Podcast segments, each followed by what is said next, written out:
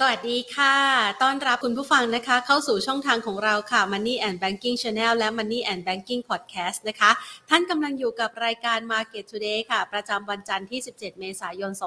2566 นะคะ หยุดยาวกันไปค่ะ ในช่วงระยะเวลากว่า 5 วันที่ผ่านมานะคะ หลาย ๆ ท่านคงได้มีโอกาสเดินทางนะคะ ท่องเที่ยวกันในช่วงเทศกาลสงกรานต์หรือว่าเล่นน้ำกันอย่างสนุกสนานเลยทีเดียวค่ะ แต่ว่าในช่วงสัปดาห์ที่ผ่านมานะคะ ก็มีภาพของความผันผวนเกิดขึ้นในตลาดหุ้นทั่วโลกรวมไปถึงตลาดของสินทรัพย์ปลอดภัย อย่างทองคำและก็ราคาของบิตคอยด้วยนะคะท่ามกลางแรงซื้อแรงขายที่ค่อนข้างเบาบางในตลาดหุ้นไทย แต่ถึงแม้ว่ามูลค่าการซื้อขายจะค่อนข้างเบาบางในช่วงที่ผ่านมานะคะ แต่ก็สามารถผลักดันทำให้ตลาดหุ้นไทยนั้นปรับตัวขึ้นมาทดสอบที่ระดับ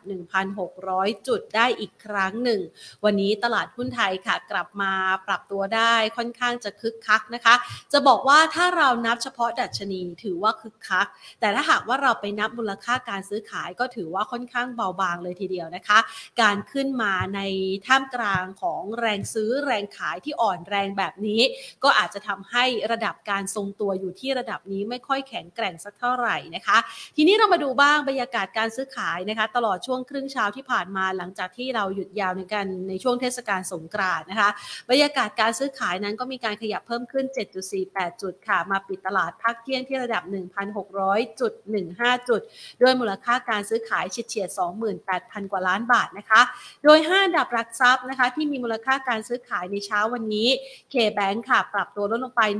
1.47%นะคะ K-Bank มีการประกาศนะคะวันนี้ขึ้นเครื่องหมาย XD ด้วยเช่นเดียวกันกับ SCB นะคะทำให้อาจจะมีแรงขายออกมาบ้างนะคะ โดยที่ เคแบงนะคะ วันนี้ปรับลดลงไป 1.47% SCB ขยับลดลง 3.32%ปตทสพค่ะ ราคาทรงตัวนะคะ เรียกว่าทรงๆนะคะ แล้วก็มีแรงขายออกมาบ้างปรับลดลงไป 0.31% CPO ขยับเพิ่มขึ้น 1.21%ค่ะ บ้านปูปรับลดลงไป 1.51%นะคะ ช่วงนี้นะคะ หุ้นในกลุ่มสถาบันการเงินจะเริ่มมีการประกาศขึ้นเครื่องหมาย XD เพื่อจ่ายปันผลนะคะ แล้วก็อาจจะมีภาพในหุ้นกลุ่มพลังงาน ที่ถือว่ามีแรงเทขายออกมาหลังจากที่ช่วงสัปดาห์ที่ผ่านมา เกิดประเด็นที่นักลงทุนทั่วโลก อาจจะต้องจับตาเกี่ยวกับภาวะเศรษฐกิจถดถอยกันมากยิ่งขึ้นนะคะ เนื่องจากว่ามันเกิด inverted yield curve ขึ้นมานะคะ แล้วก็เป็นประเด็นหนึ่งที่สร้างความผันผวนที่เกิดขึ้นในตลาดหุ้นในช่วงเวลาที่เราหยุดยาวกัน ในขณะเดียวกัน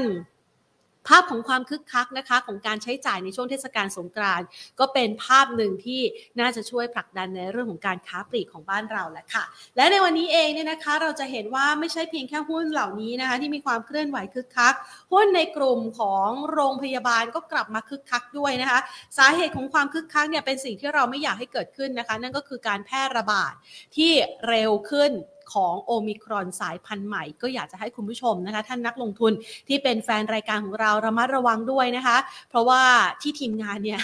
ไปเที่ยวสงกรานมาก็มีบ้างแล้วนะคะนะคะอะต้องระมัดระวังนะคะ ดังนั้นวันนี้เราจะมาจัดพอร์ตการลงทุนกันค่ะ หลังจากที่ช่วงหยุดยาวกันไปนะคะมีบรรยากาศการลงทุนที่ประคองตลาดหุ้นไทยขึ้นมา จะแข็งแกร่งสามารถเดินหน้าไปต่อได้ไหม เดี๋ยวเรามาประเมินแรงของการผลักดันการพร้อมกับหุ้นกลุ่มผู้นำตัวใหม่นะคะ ที่เราจะเข้ามาลงทุนเพื่อสร้างผลตอบแทนในช่วงที่ภาวะตลาดทั่วโลกยังคงผันผวน แล้วก็ตลาดบ้านเรา อาจจะต้องจับตาเป็นประเด็นสำคัญไปนะคะ เอาละวันนี้นะคะ ขอขอบพระคุณผู้ใหญ่ใจดีที่ให้การสนับสนุนรายการของเราค่ะ เมืองไทยประกันชีวิตค่ะมาพูดคุยกันเลยนะคะสำหรับวันนี้นะคะเราจะวางแผนการลงทุนกันไปหาหุ้นที่แข็งแกร่ง ที่พร้อมจะผลักดันตลาดหุ้นไทยให้ไปต่อนะคะ แต่จะไปต่อได้มากน้อยแค่ไหนเดี๋ยวไปขอคำตอบกันนะคะ จากคุณวีรวัตรวิโรธโพคาผู้อำนวยการอุโสฝ่ายวิเคราะห์หลักทรัพย์ จากบริษัทหลักทรัพย์ที่ปรึกษาการลงทุน FSS International จำกัดค่ะ สวัสดีค่ะคุณนิกค่ะ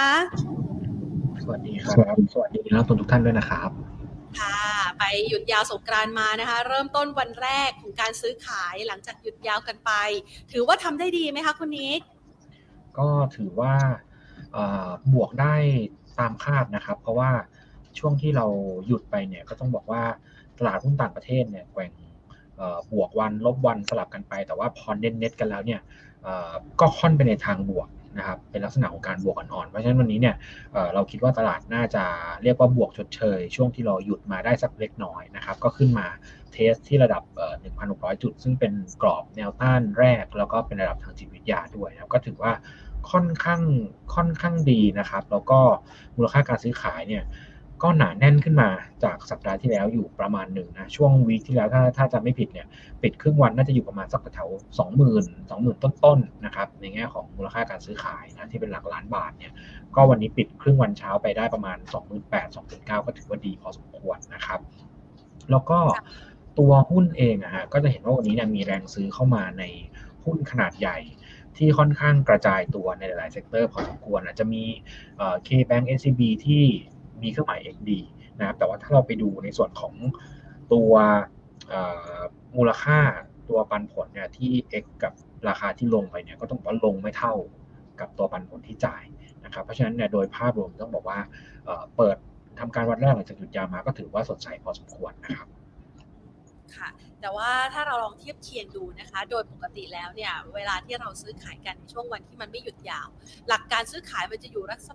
อยู่สักประมาณ 30,000 อัพนะคะ การขึ้นมาท่ามกลางแรงซื้อแรงขายที่มันอาจจะอ่อนแรงแบบนี้มันทำให้โอกาสของการไปต่อมีจำกัดไหมคะ หรือว่าโอกาสของการยืนระยะเนี่ยมันอาจจะไม่ได้แข็งแกร่งเท่าไหร่นะคุณนิกมองยังไงบ้างคะ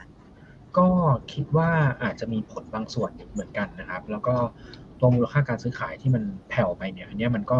ค่อนข้างชัดเจนว่าตลาดอาจจะมองในส่วนของ outlook เนี่ยที่มันยังค่อนข้างคลุมเครือนะครับ โดยเฉพาะในฝั่งของประเด็นต่างประเทศนะครับในแง่ของภาพเศรษฐกิจนะครับที่จะ soft หรือจะ hard landing เนี่ยตลาดก็ยังคงจับตาอยู่ ซึ่งโดยปกติเนี่ยเราก็มักจะเป็นแบบนี้ตลอดนะคือพอตลาดไม่ดีเนี่ยวอลุ่มจะหายนะครับแล้วก็พอตลาดดีๆ ตลาดเป็นกระทิงเนี่ยวอลุ่มจะแบบ สูงมากเหมือนในช่วง 2 ปีที่แล้วเนี่ยเราจะเห็นเลยมูลค่าซื้อขายวันหนึ่งเนี่ยหกหมื่นคือน้อยนะครับ ต้องมีแปดหมื่นถึงแสนล้านต่อวันถึงจะถึงจะเรียกว่าวอลุ่มดี ตอนนี้เนี่ยขอเวลาขอเวลาห้าหมื่นเนี่ยก็เรียกว่าดีแล้วนะครับ อันนี้ก็ถือว่าเป็นอีกปัจจัยหนึ่งคือด้วยภาพของโลกที่มันไม่ค่อยดีเนี่ยมันก็เลยกดในส่วนของตัวมูลค่าการซื้อขายให้มันลงไปด้วยนะครับ ส่วนของบ้านเราเองเนี่ยก็ต้องบอกว่า อย่างน้อยๆเนี่ยเรายังมีประเด็นบวกนะครับ ที่อยู่ในประเทศของเราก็คือเรื่องของเศรษฐกิจที่ทยอยฟื้นนะครับเรื่องของภาคการท่องเที่ยวที่เราเห็นชัดแล้วว่าฟื้นมาตั้งแต่ช่วง Q4 ปีที่แล้ว แล้วก็ยังมีทิศทางที่ดีต่อเนื่องเพราะฉะนั้นเนี่ยโดยภาพรวมเนี่ยเราเชื่อว่าในช่วงที่เหลือของไตรมาสสองต่อเนื่องไปยังครึ่งหลังเนี่ยเอเชียน่าจะยังเป็นภูมิภาคที่ดูแข็งแรงนะครับถ้าเทียบกับยุโรปหรือเทียบกับสหรัฐเนี่ยเพราะฉะนั้นเนี่ยคิดว่าน่าจะยังดึงดูด เม็ดเงินนะครับให้สามารถทยอยกลับเข้ามาทางฝั่งของเอเชียได้นะครับ กับอีกประเด็นหนึ่งก็คือเรื่องของอัตราดอกเบี้ยที่สูงเนี่ยอันนี้มันก็ค่อนข้างค่อนข้างจะมีผลเหมือนกันกับวอลุ่มเหมือนกันนะพี่แพนคือ เราเราต้องอย่าคาดหวังว่ามูลค่าซื้อขายเราจะกลับไปวันละเกือบแสนล้านนะคิดว่ายังไม่ใช่เร็วๆนี้แน่นอนนะครับตอนที่ตอนที่วอลุ่มเราแบบเกือบแสนล้านเนี่ยตอนนั้นคือดอกเบี้ยมันต่ำนะพอดอกเบี้ยมันต่ำเนี่ยก็กระตุ้นให้ทางนักลงทุนเนี่ย เรียกว่า search for yield นะครับหรือว่านำเงินทุนเนี่ยมาหาผลตอบแทนที่สูงขึ้นก็คือผ่านทางตลาดหุ้นทีนี้เนี่ยพอตอนนี้ซื้อหุ้นกู้ดอกเบี้ย5-6%เนี่ยเต็มตลาดไปหมดเลยเพราะฉะนั้นเนี่ยมันก็เลยดึงดูดเงินจากตัวตลาดหุ้นไปนะครับ จะเห็นว่าดอกเบี้ยสูงเนี่ยนะคะ เราน่าจะเผชิญอยู่ในช่วงเวลานี้นะคะแล้วก็อาจจะเป็นส่วนหนึ่งที่ดึงดูดทาให้เม็ดเงินลงทุนเนี่ยย้ายไปอยู่ในพวกของตราสารหนี้ซะด้วยซ้ำไปนะคะ ทีนี้เรามาเจาะทีละประเด็นดีกว่า ในกรณีของหนึ่งก็คือเอเชียเนี่ยยังมองว่ามีความแข็งแกร่งในการที่จะดึงดูดเม็ดเงินลงทุนจากต่างชาติ ถ้าเปรียบเทียบในกรณีของไทยพอจะเอี่ยวได้มากน้อยแค่ไหน เพราะว่าช่วงที่ผ่านมาต่างชาติก็ขายหุ้นไทยอย่างต่อเนื่อง แถมเดี๋ยวเดือนหน้าเข้าสู่เทศกาล sell in May and go away อีกเราประเมินยังไงบ้างคะ คือผมมองว่าเรื่องของต่างชาติขายเราเนี่ยก็ต้องบอกว่าเนื่องจากเขาซื้อเร็วนะครับ ปีที่แล้วเขาซื้อเราหนักพอสมควรนะครับ แล้วก็เริ่มมีการเทขายมาตั้งแต่ช่วงประมาณสักเดือนกุมภาที่ผ่านมานะครับ อันนี้ก็เป็นไปตามภาพความผันผวนของตัวเงินเฟ้อแล้วก็ดอกเบี้ยเองด้วยนะครับ ถ้าจำกันได้เนี่ยเดือน กุมภามกราเนี่ยคิดว่าดอกเบี้ยจะพีคแล้วใกล้พีคแล้วอะตลาดก็กลับมาซื้อหุ้น พอผ่านไปเดือนหนึ่งอะเงินเฟ้อพุ่ง คาดว่าเฟดจะขึ้นดอกเบี้ยไป6%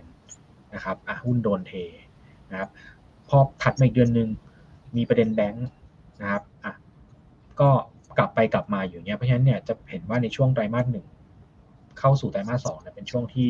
ตลาดค่อนข้างมีความ ผันผวนนะครับ ทีนี้เนี่ยถามว่าเรื่องของประเด็นเซลล์อินเมเนี่ยจะเกิดไหมผมยังให้น้ำหนักว่าเเรียกว่าโอกาสเกิดอาจจะน้อยกว่าทุกๆ ปีดีกว่า เพราะว่าหนึ่งคือต่างชาติขายเรามาตั้งแต่ต้นปีแล้วนะบางส่วนเหมือนกัน นะเพราะฉะนั้นเนี่ยแรงขายที่จะหนักๆในช่วงเดือนพฤษภาคิดว่าน่าจะเบาลงก็จะต่างกับช่วงหลาย ๆ ครั้งก่อนหน้าที่อาจจะซื้อเยอะในช่วงต้นปี แล้วก็มาขายในช่วงเดือนพฤษภานะครับแล้วก็รอบนี้เนี่ยพฤษภาเรามีประเด็นหนุนก็คือมีเรื่องของการเลือกตั้งอยู่ด้วย แล้วก็โดยสถิติเนี่ยก่อนการเลือกตั้ง 1 เดือน หลังการเลือกตั้ง 1 เดือนเนี่ยหุ้นมักจะบวกนะครับดังนั้นเนี่ยเราประเมินว่าเซลเนปีนี้มีโอกาสจะไม่เกิดก็ได้นะครับแต่อาจจะเลื่อนไปในเดือน มิถุนาจะมีขายบางส่วนเนี่ยก็มีความเป็นไปได้อยู่เพราะว่าโดยสถิติเนี่ยหลังเลิกนั่งผ่านไป คือเดือนแรกบวก พอผ่านไปสองเดือนเริ่มที่จะแผ่วแล้วนะเพราะฉะนั้นเนี่ยคิดว่ามันอาจจะมันอาจจะถูกชิปไปได้เหมือนกันนะสำหรับปีนี้ค่ะจะเห็นจังหวะของการคาดเคลื่อนนะคะ ของระยะเวลาหน่อยเพราะว่าปีนี้เราก็มีปัจจัยที่เข้ามาช่วยในอย่างทางการนะคะ ทีนี้เราไปดูบ้างกรอบการซื้อขาย นะคะ คือมองเป็นประเด็นบวกมองว่าต่างชาติอาจจะไม่รีบร้อนในการขายของบ้านเราขายไปก่อนหน้านี้แล้ว อาจจะมีแรงซื้อเข้ามาที่ซ้ำเนี่ยนะคะ กรอบบนมองเท่าไหร่เพราะตอนนี้เริ่มมีการมองกรอบล่างที่ลึกกว่า 1,550 หรือว่า 1,520 ที่เราเคยเจอไปในช่วงประมาณหนึ่งกว่าที่ผ่านมาแล้วอะค่ะคุณลิงคะครับผมขอโทษที่เมื่อกี้เสียงพี่แพนเหมือนจะเบาๆไปนิดนึงแต่ว่าพอจับใจความได้อยู่นะครับสำหรับ ตัวกรอบของเซตเนี่ย เอาด้านล่างก่อนแล้วกันนะด้านล่างเนี่ยยังยังมีความเชื่อว่าถ้าเกิดว่าเศรษฐกิจโลกเป็นลักษณะของการ soft landing นะครับ คิดว่า low เดิมที่ 1520 เนี่ย มีโอกาสที่จะเอาอยู่แล้วก็เป็นเป็นฐานของรอบนี้ได้นะครับแล้วก็ด้านบนเนี่ยมองกรอบไว้เนี่ยถ้าเอาในระยะ สั้นถึงกลางเนี่ยผมมองสักโซนบริเวณแถว1,635 นะครับ ถึง 1,640 ส่วนถ้าเอาภาพแบบระยะยาวหน่อยนะครับ SET target เนี่ยปีนี้เราให้ไว้ที่ 1,700 จุดนะครับก็ให้กรอบประมาณนี้ก่อน แต่ว่าทั้งนี้ทั้งนั้นเนี่ยอย่างที่บอกนะว่าขึ้นอยู่กับตัวเศรษฐกิจ ถ้าเกิดว่า soft landing ก็คือค่อยๆ ชะลอลงมานะครับแล้วก็ไม่ได้ติดลบแรงเนี่ยคิดว่าโซนพันห้าต้นน่าจะเอา เพราะว่าด้วยพื้นฐานของกำไรบริษัทจดทะเบียนเราปีนี้เนี่ยมันควรต้องฟื้นตัวขึ้นมาได้ เพราะฉะนั้นเนี่ยไม่ไม่คิดว่าจะมี new low นะถ้าเกิดว่า soft landing แต่ถ้ากลับกันคือถ้าสมมติว่าเกิดเป็น hard landing นะครับเศรษฐกิจสหรัฐแบบชะงักไปเลยจากดอกเบี้ยที่สูงนะครับอันนี้เนี่ยมีโอกาสที่จะหลุดมี new low ใหม่ได้ในระยะสั้นนะครับแต่ว่า ทั้งนี้ทั้งนั้นไม่ว่าจะเป็นกรณีไหนเนี่ยยังมองเหมือนเดิมก็คือลงรอบนี้เนี่ยก็เป็นจังหวะในการสะสมหุ้นอยู่ดีนะครับถ้า hard landing อาจจะลงแรงหน่อยอาจจะลงไปพันห้าหรือหลุดพันห้าลงไปได้ แต่ว่าถ้าต่ำพันห้าลงไปเนี่ยยิ่งเป็นจังหวะในการซื้อหุ้นเลย เพราะว่าถ้าเกิด hard landing เนี่ยหุ้นจะลงแรงและมีโอกาสที่จะ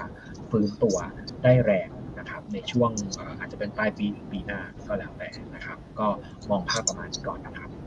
ค่ะให้คุณผู้ชมได้เห็นภาพชัดๆนะคะ จะได้หาจังหวะในการที่จะเข้าซื้อราคาหุ้นที่ได้โอกาสดีๆกันนะคะ แต่ในช่วงเวลานี้นะคะเราวองกรอบเป็นระยะของการซื้อขายดีกว่าพอเห็นภาพและคือระยะสั้น ระยะกลางนะคะก่อนที่จะถึงสิ้นปีในช่วงสักสองสามเดือนนี้ กรอบมันก็น่าจะอยู่ในกรอบบนนะคะ ก่อนที่อาจจะไปเผชิญกับภาวะเศรษฐกิจถดถอยของสหรัฐอเมริกาในช่วงครึ่งปีหลังเป็นต้นไป อันนั้นเดี๋ยวเรามาวางกรอบระยะยาวกัน ดังนั้นกรอบระยะสั้นถึงกลางเนี่ยเราแนะนำนักลงทุนในการที่จะลงทุนในช่วงเวลานี้ยังไงบ้างคะคุณนิม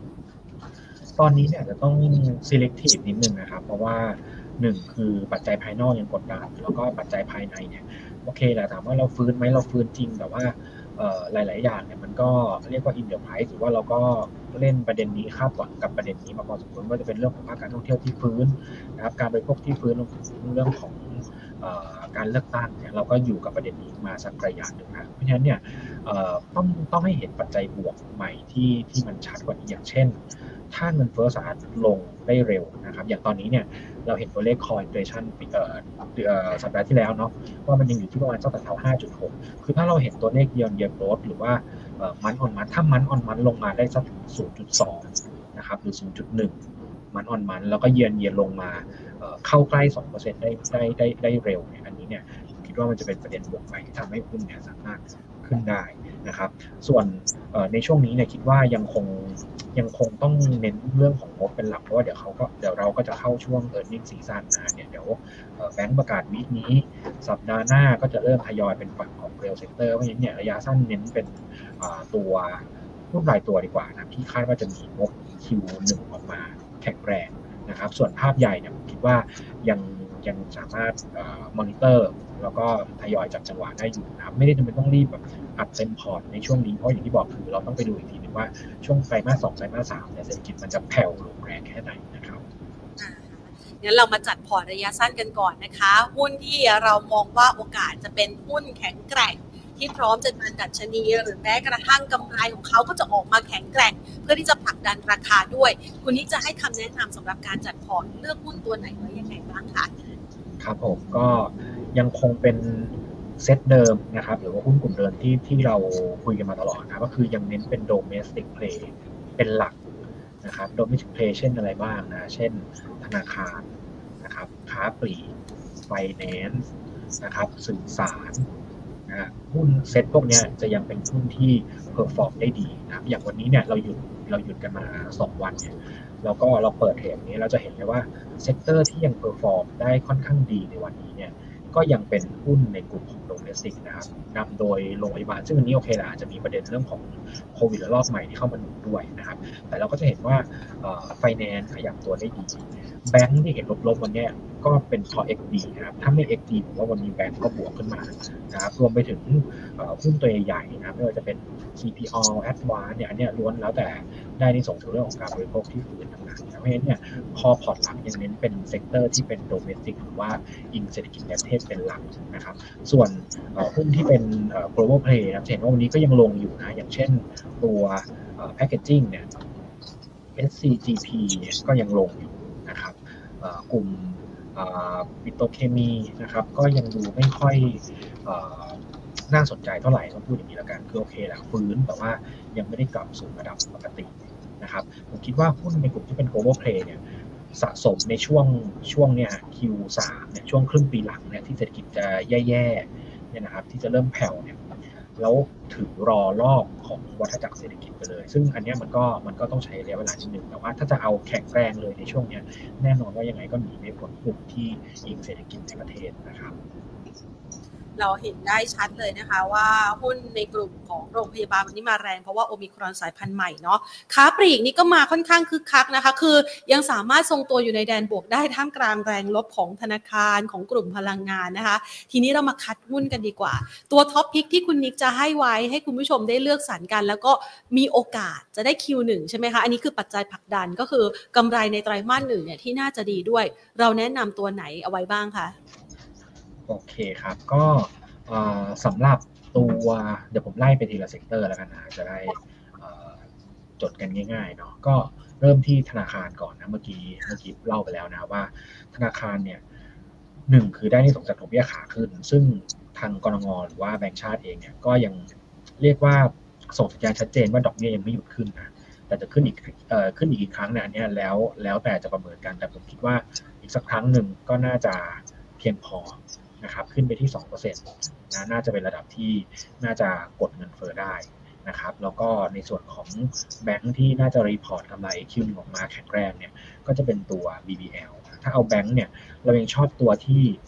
ถ้าระยะสั้นคือดีตอนนี้เลยเนี่ยก็จะเป็น BBL KTB นะครับแต่ถ้าจะเอาดีครึ่งหลังหรือปีหน้าคือคาดหวังรีเทิร์นในระยะกลางยาวเนี่ยก็ต้องเป็นตัว KBank นะครับเพราะว่า KBank ตอนนี้เนี่ยมีปัญหาเรื่องของคุณภาพหนี้ ที่สุดนะครับเราเห็นตั้งแต่งบ Q4 ที่เขาต้องบันทึกสำรองก้อนใหญ่นะผมคิดว่าถ้าเอาชัวร์ก็ไปเนี่ย BBL KTB นะครับแต่ว่าถ้าเอาแบบว่าเป็นธนาคารที่โกรดหน่อยก็ไป KBank นะแต่ KBank ต้องใช้ระยะเวลามากกว่านิดหนึ่งนะครับอันนี้เป็นภาคธนาคารนะครับค้าปลีกเนี่ยตัวใหญ่อย่าง Macro CPO เนี่ยก็ยังเป็นตัวที่เราชอบนะครับกำไร Q1 เนี่ยน่าจะฟื้นได้ แต่ว่าอาจจะไม่ได้หวือหวามากเพราะว่า ก็จะโดนประเด็นเรื่องของค่าไฟนะคือค่าไฟของภาคธุรกิจเนี่ยแพงในช่วงเดือนมกราถึงเมษานะครับแแต่เดี๋ยวพฤษภาจะปรับลงนะเพราะฉะนั้นกำไร Q1 เนี่ยอาจจะยังไม่ได้ฟื้นเต็มที่นะแต่ว่าใน Q2 จะยิ่งชัดขึ้น แล้วก็จะชัดสุดๆเลยเนี่ยในช่วง Q3 นะครับที่จะเห็นแบบค่าไฟลดลงนะคือมันก็จะเป็นเทรนที่เรียกว่าค่อยๆ ดีขึ้นนะอาจจะไม่ได้ฟื้นแบบโห หวือหวากลับไปเท่าก่อนโควิด แบบเป็น V shape ขนาดนั้นแต่ว่าเราจะเห็นพัฒนาการที่ค่อยๆดีขึ้นเรื่อยๆสำหรับค้าปลีกนะครับ แล้วก็มีเรื่องของเม็ดเงินหาเสียงเลือกตั้งนะฮะที่จะเรียกว่ากระตุ้นกำลังซื้อกระตุ้นเศรษฐกิจกันในช่วงเนี้ยหนึ่งเดือนข้างหน้าเนี่ยอีกพอสมควรดังนั้นเนี่ยได้ทั้งคู่นะครับไม่ว่าจะเป็น CPALL และแม็คโครนะครับหรือถ้าเป็นตัวเล็กหน่อยเนี่ยกลุ่ม home home improvement เนี่ยก็จะมองว่าโฮมโปรเป็นตัวที่ค่อนข้างน่าสนใจ ก็จะเป็นเรียกได้ว่าตัวโฮมโปรเนี่ยจะได้อานิสงส์จากตัวงบ Q1 ที่ได้เรื่องของช็อปดีมีคืนด้วย ในขณะที่ Global DoHome เนี่ยอาจจะตลาดอยู่ในต่างจังหวัดเยอะนะครับ แล้วก็อาจจะมีประเด็นเรื่องของตัวราคาเหล็กที่ชะลอนะครับรวมไปถึงกลุ่มผู้รับเหมาที่อาจจะมี delay งานบ้างเพราะฉะนั้นเนี่ยถ้าเป็นกลุ่ม home improvement ก็จะเน้นไปที่ตัวโฮมโปรนะครับส่วนโรงพยาบาลเนี่ยก่อนหน้านี้เนี่ยเราจะเชียร์ BDMS มาตลอดนะครับซึ่งถามว่าราคานี้ได้ไหมยังมี upside อยู่นะแต่ว่าค่อนข้าง outperform ในช่วงที่ผ่านมาเนาะจะเห็นว่าในช่วงสัก week ที่ผ่านมาสอง week ที่ผ่านมาเนี่ยโรงพยาบาลประกันสังคมเนี่ยเริ่มขยับตัวดีขึ้น เพราะว่าสัปดาห์ที่แล้วเนี่ยมีประเด็นบวกก็คือสำนักงานประกันสังคมเนี่ยเขาปรับเพิ่มตัวการจ่ายเงินให้กับโรงพยาบาลว่าที่เราพูดว่าปรับเพิ่มค่าหัวให้โรงพยาบาลเนี่ยปรับขึ้นมาเพราะฉะนั้นเนี่ย BCH CHG ก็จะขยับได้ค่อนข้างดี BCH เนี่ยขึ้นมาเยอะ แต่ถ้าเอาตัว laggard เนี่ยว่า CHG ก็น่าสนใจราคานี้ยัง ราคายังตาม BCH นะครับ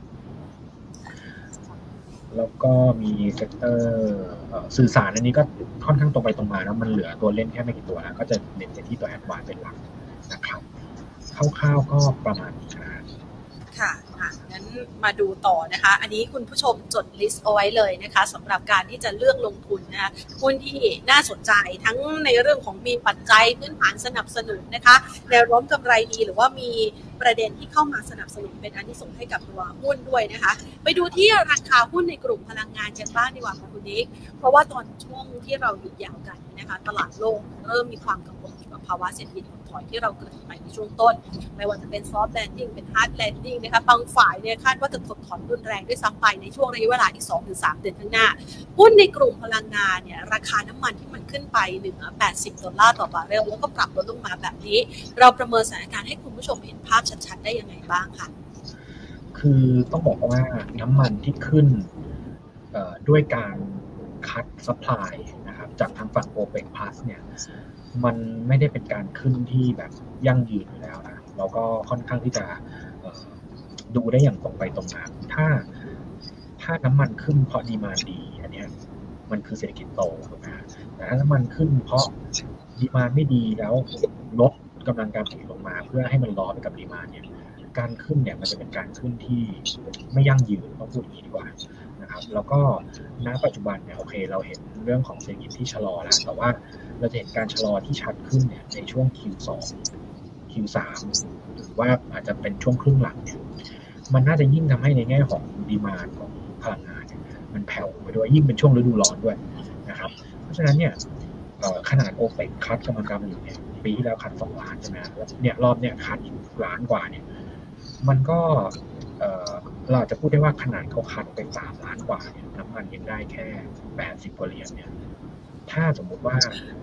demand มันแผ่วไปจริงเนี่ยมันจะ cut อีกไหม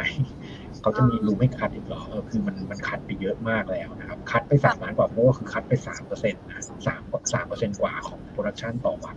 เพราะฉะนั้นเนี่ยเราคิดว่าน้ำมันที่ขึ้นมาเนี่ยอาจจะเป็นเรียกว่าช่วงสั้นหรือว่าชั่วคราวนะเรายังไม่ได้มองน้ำมันจะแบบ peak กลับไปที่ร้อยกว่าเหรียญแบบนั้นนะเหมือนตอนปีที่แล้วนะครับ ก็พลังงานเนี่ยต้นน้ำเราเลยยังไม่ชอบคือด้วยความที่เป็น global play เนาะผมว่าต้นน้ำเนี่ยเศรษฐกิจไม่ดียังไงต้นน้ำมันไม่น่าจะดีนะครับ แล้วก็ถ้าจะมองเนี่ยผมมองไปที่กลางกับปลายน้ำมากกว่านะซึ่งปลายเนี่ยไม่ไม่ได้หมายถึงปิโตเคมีอะไรอย่างเงี้ยนะผมคิดว่าไปที่แบบปั๊มน้ำมันอะไรเงี้ยผมว่าจะยังดูดีกว่ากลางน้ำนะเพราะว่า ถ้าราคา commodity ไม่สูงเนี่ยปลายน้ำเนี่ยที่เป็นน้ำมันสำเร็จรูปเนี่ยมันน่าจะมันน่าจะดีแล้วยิ่ง consumption เราฟื้นตัวมันก็มันมันมันก็น่าจะดีกับปลายน้ำมากกว่าต้นน้ำนะครับก็ไล่เลยฮะจะชอบต้นน้ำน้อยสุด แล้วก็ปลายน้ำเนี่ยจะชอบที่สุดนะครับตัวไหนที่ปลายน้ำที่น่าสนใจให้คุณผู้ชมได้มองเอาไว้บ้างคะจริงๆปั๊มสองตัวนี้ได้ทั้งคู่นะผมว่า PTG กับ OR เนี่ยผมว่าได้ทั้งคู่เลย นะครับอ่าเวลากลับมาแล้วนะสำหรับสองตัวนี้นะคะอะงั้นเรามาถามอีกประเด็นหนึ่งนะคะ ก่อนที่เราจะ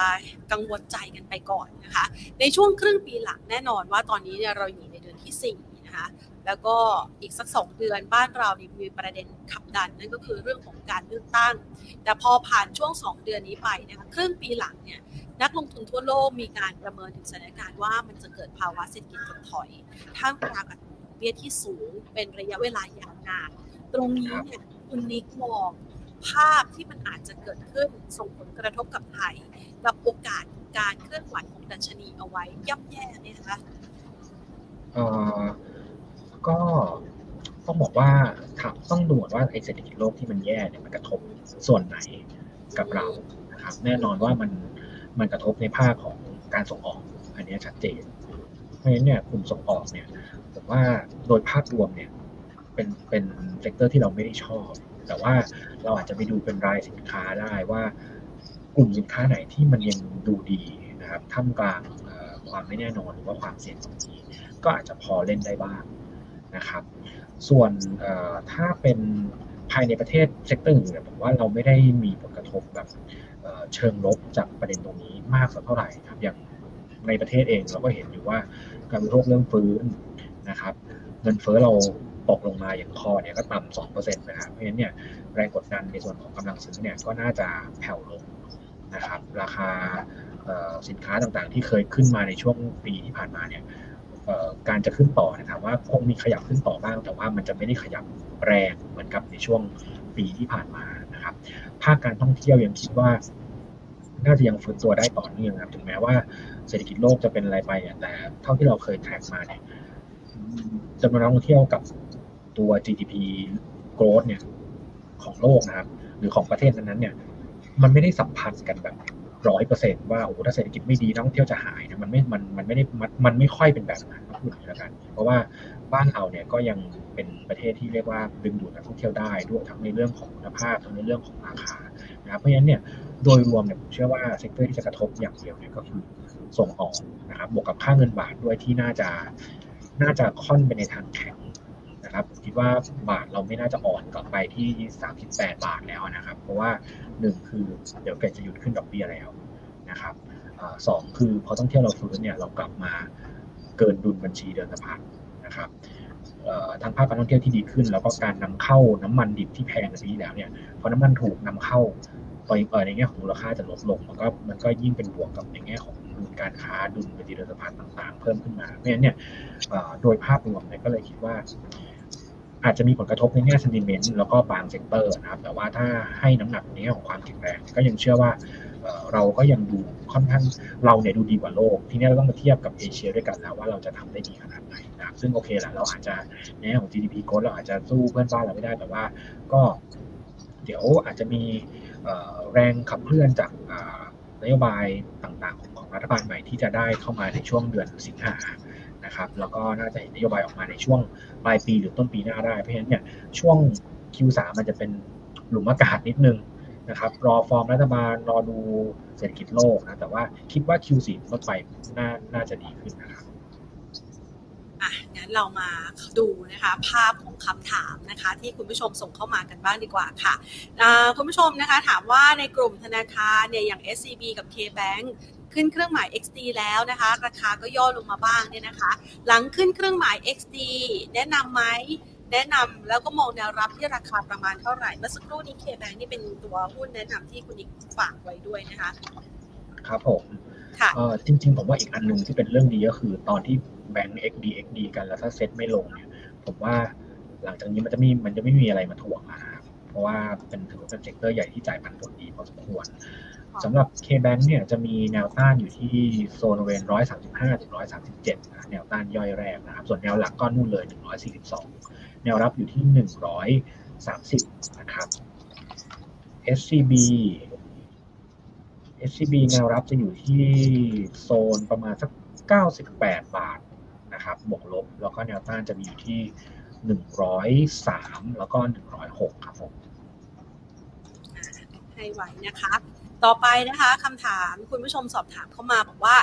ตัวที่คุณนิกแนะนำอย่างปั๊มน้ำมันเนี่ย PTG กับ OR นะคะ ขอแนวรับกับแนวต้านไว้ด้วยค่ะ โอเคครับ เอา PTG ก่อนนะ P- PTG ต้องบอกว่างบ Q1 เนี่ย อาจจะยังไม่ได้ดีมากนะ คือจริงๆเนี่ย เขามาดีเอาครึ่งไตรมาสหลังหลังจากที่เราเห็นข่าวกันก็คือ มีการปรับในส่วนของค่าการตลาดน้ำมันเนี่ยให้มันกลับมาเป็นปกตินะครับ หลังจากที่ต่ำผิดปกติมาระยะหนึ่งเลยตอนที่น้ำมันแพงๆนะฮะตอนนี้พอน้ำมันมันเริ่มไม่แพงแล้วเขาก็ปรับค่าค่าการตลาดมาแต่ว่ามัน effective เนี่ยมาผมเข้าใจว่าน่าจะเป็นช่วงประมาณกุมภานะเพราะฉะนั้นเนี่ยเขาจะดีครึ่งไตรมาสหลังครึ่งไตรมาสแรกยังไม่ค่อยดีนะครับแต่ Q2 ทั้งไตรมาสเนี่ยมันน่าจะดีแล้วเพราะฉะนั้น PDG ผมว่าโซน 13 บาทเนี่ย รับได้นะครับ แนวต้านอยู่ที่เท่าแนวหลักเลยก็ 14.5 ส่วน OR จะเห็นว่าลงมาเยอะมาก OR เนี่ยกำไร Q1 จะดูฟื้นได้เร็วกว่า BTG นะครับ ราคาหุ้นก็จะเห็นว่าน่าจะวัดท่อมไปแล้วนะที่โซนประมาณ 20 บาทนะครับ ส่วนแนวต้านเนี่ยจะมีอยู่ที่ 22 แล้วก็ถัดขึ้นไปแนวหลักจะอยู่ที่ประมาณ 22.5จนถึง23นะครับ งั้นไปดูต่อนะคะ ตัวที่คุณผู้ชมสอบถามเข้ามา อันนี้สนใจในกลุ่มของสบายค่ะ มองตัวไหนทำกำไรได้มากสุดดีสุดเร็วสุดนะคะ TSR AS Singer หรือว่าตัวสบายดีคะคำแนะนเเดี๋ยวขออนุญาตดูกราฟสักครู่นะ เพราะว่าเป็นเป็นตัวที่เราไม่ได้ cover แล้วก็ แล้วก็เรียกว่าเป็นหุ้นที่มีความผันผวนค่อนข้างสูง สบาย TSR แล้วก็อีกตัวหนึงตัวอะไรนะซิงเกอร์ำ Singer แล้วก็ AS ซิงเกอร์ AS ค่ะอืม จริง ๆ ไม่ไม่ค่อยชอบสักตัวเลยครับ แต่ถ้าจะเอากราฟที่ดูแบบว่าลงเยอะแล้วมีโอกาสฟื้นราคาเริ่มแบบว่า เปลี่ยนจากขาลงมาเป็นไซด์เวย์จริงๆเนี่ยสบายสบายถ้ายืน ยืนเหลือสิบาทได้ต่อเนื่องเนี่ยผมว่าโอเคนะครับ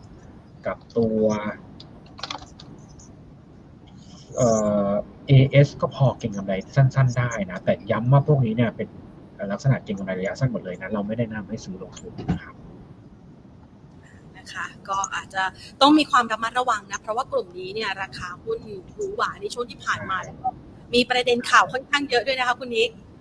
จริงๆ คือเราเราเตือนมาตลอดนะว่า จริง ๆ เตือนตั้งแต่น่าจะปีที่แล้วนะว่าปลายปีที่แล้วว่า เราเราไม่เอาหุ้นหุ้นเทคหรือหุ้นโกลดนะเราจะเอาหุ้น value เพราะว่าดอกเบี้ยมันสูง คือหลายคนอาจจะคิดว่า ดอกเบี้ยมันจะพีคแล้ว แต่ว่ามันยังมันจะยังไม่ลงเร็วอะมันยังไม่ลงเร็วเพราะฉะนั้นเนี่ยหุ้นพวกเนี้ยมันจะยังไม่กลับมาที่เดิมในระยะเวลาอันใกล้ต้องพูดอีกครั้งถามว่ามีโอกาส bottom ไหมมีโอกาส bottom เพียงแต่ว่า เราอย่าไปคิดว่าเขาจะกลับไป trade แบบ PE ได้เท่าเดิม เพราะว่าดอกเบี้ยเราจะเอ่อเรียกว่า Fed ไม่น่าจะดอกเบี้ยศูนย์เปอร์เซ็นต์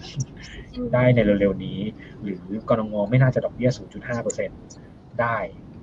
ในเร็วๆนี้ถ้าไม่มีวิกฤตเกิดขึ้นอีกครั้งหนึ่งครับเพราะฉะนั้นหุ้นพวกนี้ต้องกลับมาดูพื้นฐานแล้วก็ต้องให้ PE ในระดับที่เหมาะสมนะไม่ไม่ใช่ PE แบบ40 50 60เท่าเหมือนกับ2ปีที่แล้วนะครับั้นย้ำนะคะ สุดท้ายนี้ค่ะคุณนิกคะขอคำแนะนำเอาไว้นะคะ อย่างที่คุณนิกบอกไปว่าช่วงเวลานี้เนี่ยนะคะ นับเป็นรอยต่อในช่วงของเดือนเมษายนเดี๋ยวกลับมาเปิดหลังสงกรานแล้วนะคะ เราก็จะเจอเรื่องของการเลือกตั้งนะคะ เราแนะนำในการที่จะจัดสรรพอร์ตหุ้น ซื้อหุ้นกี่เปอร์เซ็นต์ดี แล้วเดี๋ยวค่อยมาวางแผนสำหรับรับไตรมาสที่สามเพื่อที่จะรอดูว่าภาวะเศรษฐกิจถดถอยเนี่ยมันจะเกิดขึ้นรุนแรงมากน้อยแค่ไหนกันอีกทีหนึ่งช่วงเวลานี้เนี่ยกรอบเราแนะนำให้กับนักลงทุนเอาไว้ยังไงคะเอ่อผมว่าตอนนี้เนี่ยต้องบอกว่าเราเน้นคือถ้าเป็น asset location เนี่ยเบื้องต้นแล้วนะครับ ผมมองว่าอย่างน้อยๆเนี่ยสามสิบสี่สิบเปอร์เซ็นเนี่ยไปบอลนะครับ ถ้ารับความเสี่ยงได้น้อยก็สี่สิบเปอร์เซ็นถ้ารับความเสี่ยงได้มากหน่อยก็สามสิบเปอร์เซ็นผมว่าต้องมีบอลไว้เพราะว่าจังหวะเนี้ยยังไงก็ต้องเป็นจังหวะล็อกยิวแล้วครับล็อกยิวไว้ก่อนเลย จุดนี้จะเป็นจุดที่ดอกเบี้ยมีโอกาสจะสูงที่สุดแล้วนะครับจริงๆจริงๆเนี่ยน่าจะสูงไปแล้วด้วยซ้ำนะในช่วงเดือนสองเดือนที่ผ่านมานะครับเราจะเห็นว่ายิวเนี่ยอย่างพันธบัตรสหรัฐสองปีพีคที่ห้าเปอร์เซ็นตอนนี้ลงมาเหลือสี่เปอร์เซ็นต์กว่าจริงๆยิวน่าจะพีคไปแล้วด้วยซ้ำนะครับแต่ว่า ณระดับตรงนี้ก็ยังเป็นระดับที่สูงนะครับเพราะฉะนั้นบอลเนี่ยผมว่าต้องมีสามสี่สิบเปอร์เซ็นต์หุ้นเนี่ยถ้าเป็นหุ้นต่างประเทศเนี่ยผมว่าถ้าเอาตอนนี้นะผมว่าสักสักสิบเปอร์เซ็นต์ถึง15%เอาหุ้นในประเทศเยอะหน่อยนะครับสัก20-30%แล้วก็เดี๋ยวพอไปช่วงครึ่งหลังนะครับปลายปีหรือปีหน้าพอเราเห็นเศรษฐกิจโลกเริ่มส่งสัญญาณว่าจะดีขึ้นเนี่ยเดี๋ยวเราค่อยปรับเพิ่มพอร์ตในส่วนของตัวหุ้นต่างประเทศ อาจจะมีลดบอลลงนะครับ แล้วก็หลังจากนั้นเนี่ยสินทรัพย์เสี่ยงมันน่าจะฟื้นตัวได้ ตอนนี้หนักบอลไว้ก่อนนะ 40%หุ้นผมว่าสักสัก 30%นะครับที่เหลือเนี่ยก็จะเป็นในส่วนของทองคำนะครับถือทองคำไว้หน่อย แล้วก็อาจจะมีถือเงินสดไว้ประมาณนึงนะครับเบื้องต้นก็ประมาณ นี้ค่ะนะคะจะได้เอาไว้จัดสรรพอร์ตการลงทุนกันนะคะ ช่วงนี้นะคะรับความผันผวนที่อาจจะเกิดขึ้นในต่างประเทศ กับปัจจัยสนับสนุนในตลาดหุ้นไทยนะคะ วันนี้ขอบคุณคุณนิกมากเลยนะคะ ที่มาให้คำแนะนำการลงทุนกับเรากันค่ะขอบคุณค่ะยินดีครับสวัสดีครับนะคะนี่นะคะก็เป็นคำแนะนำนะคะจากคุณนิกนะคะ คุณวีรวัตรวิโรธโพคาค่ะ จากบริษัทหลักทรัพย์ที่ปรึกษาการลงทุนนะคะ FSS International จำกัดนะคะผู้อำนวยการวิโสฝ่ายวิเคราะห์หลักทรัพย์ค่ะจากบริษัท ดังบริษัทหลักทรัพย์ที่ปรึกษาการลงทุนนะคะ FSS International นะคะ เอาละนี่ก็เป็นคำแนะนำนำมาฝากกันนะคะ เชื่อว่าหลาย ๆ ท่านนะคะ อยากจะวางแผนการลงทุนนะคะ รอรับกับโอกาสที่จะเกิดขึ้นกับตลาดหุ้นไทยเพียงแต่ว่ากรอบจังหวะการลงทุนในช่วงเวลานี้ อาจจะเป็นกรอบที่จำกัดสักหน่อยนะคะจำกัดสักหน่อยก็คือในช่วงไตรมาสที่2นะคะ ถือยาวไปจนที่สิ้นสุดไตรมาสหรือว่าหลังเลือกตั้ง เดี๋ยวพอหลังเลือกตั้ง เศรษฐกิจต่างประเทศเนี่ยเป็นยังไงเรามาอัปเดตกันอีกทีนะคะ จะได้รู้ว่าเราจะวางแผนเริ่มเก็บสะสมหุ้นที่เมื่อสักครู่นี้เนี่ยคุณนิกว่าไว้ global pay เนี่ยนะคะ จะเลือกยังไงจะมีตัวไหนที่น่าสนใจกันบ้าง แล้วเราก็จะมาคุยกันใหม่นะคะ วันนี้ลากันไปก่อน สวัสดีค่ะ